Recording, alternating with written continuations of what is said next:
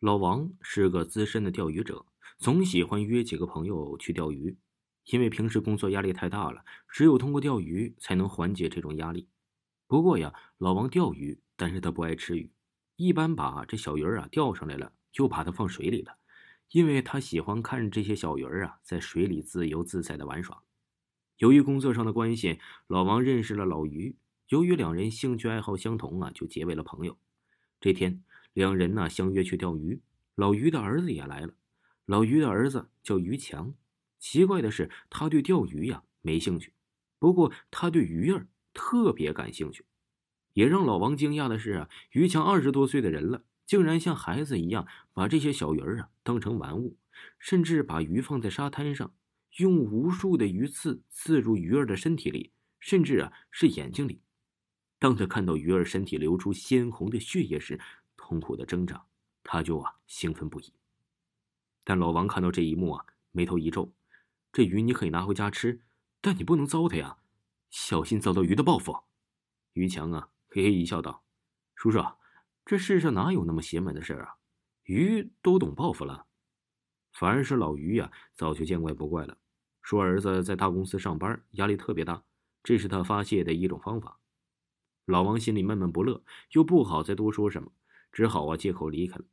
然而没过多久就出事了。这天老于呀打了个电话给老王，电话里的老于的语气很紧张，要老王过来一趟。老王莫名其妙，不过呀还是来了。老于住的是四合院，院子里呀种了不少的花草。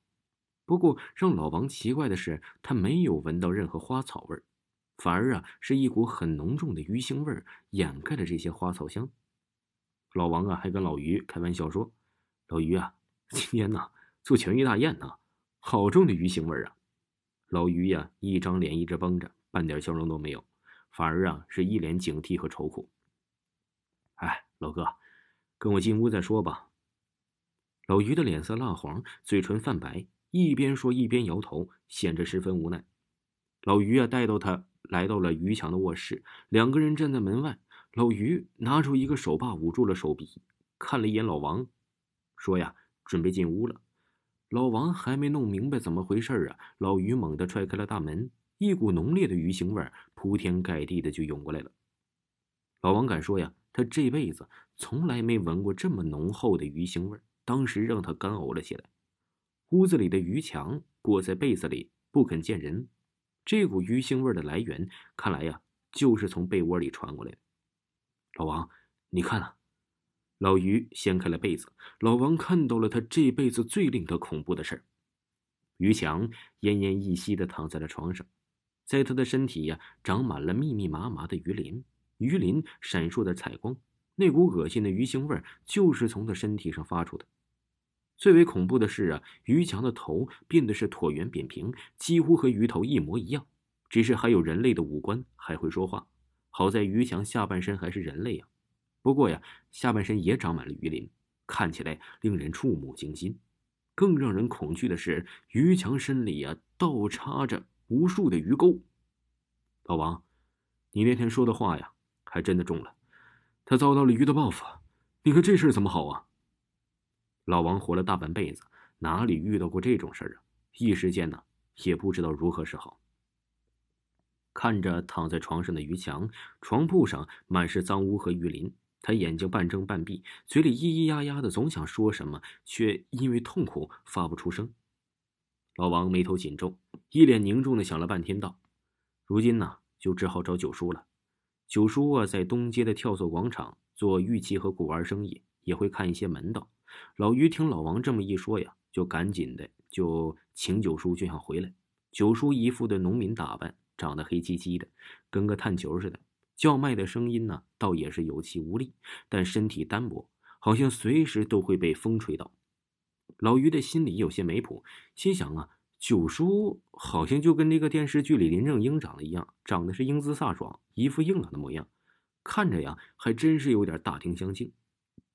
他就跟老于啊道出了原因，原来呀，九叔常年跟这些玩意儿打交道，由于阴气太重，这才导致他身体呀非常的弱。老于听了九叔的事情后啊，再也不敢不尊敬了，赶紧把于强的事情啊，就基本上就说了。九叔点点头，就说呀：“这样吧，先去看看这于强。老于啊，带着九叔来到了住宅。当九叔看到于强的事儿啊，并没有太多的意外，还说了在二十年前他也遇到了同类的事儿，同样也是动物的报复。说的是啊，一位妇女进山的时候看到了一窝小狐狸，趁人不备就把小狐狸全都偷走了。父母一向贪吃，竟然把这些小狐狸啊全都煮着吃了。没过多久，妇女就遭到了狐狸的报复。先是啊，这狐狸每晚跑到窗口来哭丧，后来呀，这妇女长了一身狐狸毛，没过多久就死了。老于一听就吓坏了，要九叔救救他儿子。不过九叔说呀，其实鱼的报复也没有那么强，不过伤害的鱼儿啊实在太多了。这些鱼儿死后啊，聚集成了一股怨气。于强啊，正是怨气缠身，只要去掉怨气，于强就可以富裕了。当晚，九叔来到河边，设置祭坛，在水里呀放过无数的鱼食和水灯，让于强跪拜在地上。九叔穿着道袍，桃木剑一挥，一剑刺穿了祭文，嘴里默念咒语，慢慢慢慢慢，踏着鼠步，对着于强说道：“对着河边磕头。”于强哪敢多想啊，流着泪就朝河边啊不断的磕头啊，就磕头磕头。大约过了半个多钟头，九叔啊完事儿了，对老于说：“老于呀。”想要彻底摆平这件事儿，你还需要做一件事。老于满脸皱纹，自从儿子出事后，一夜白头，连连点头，几百件我都愿意。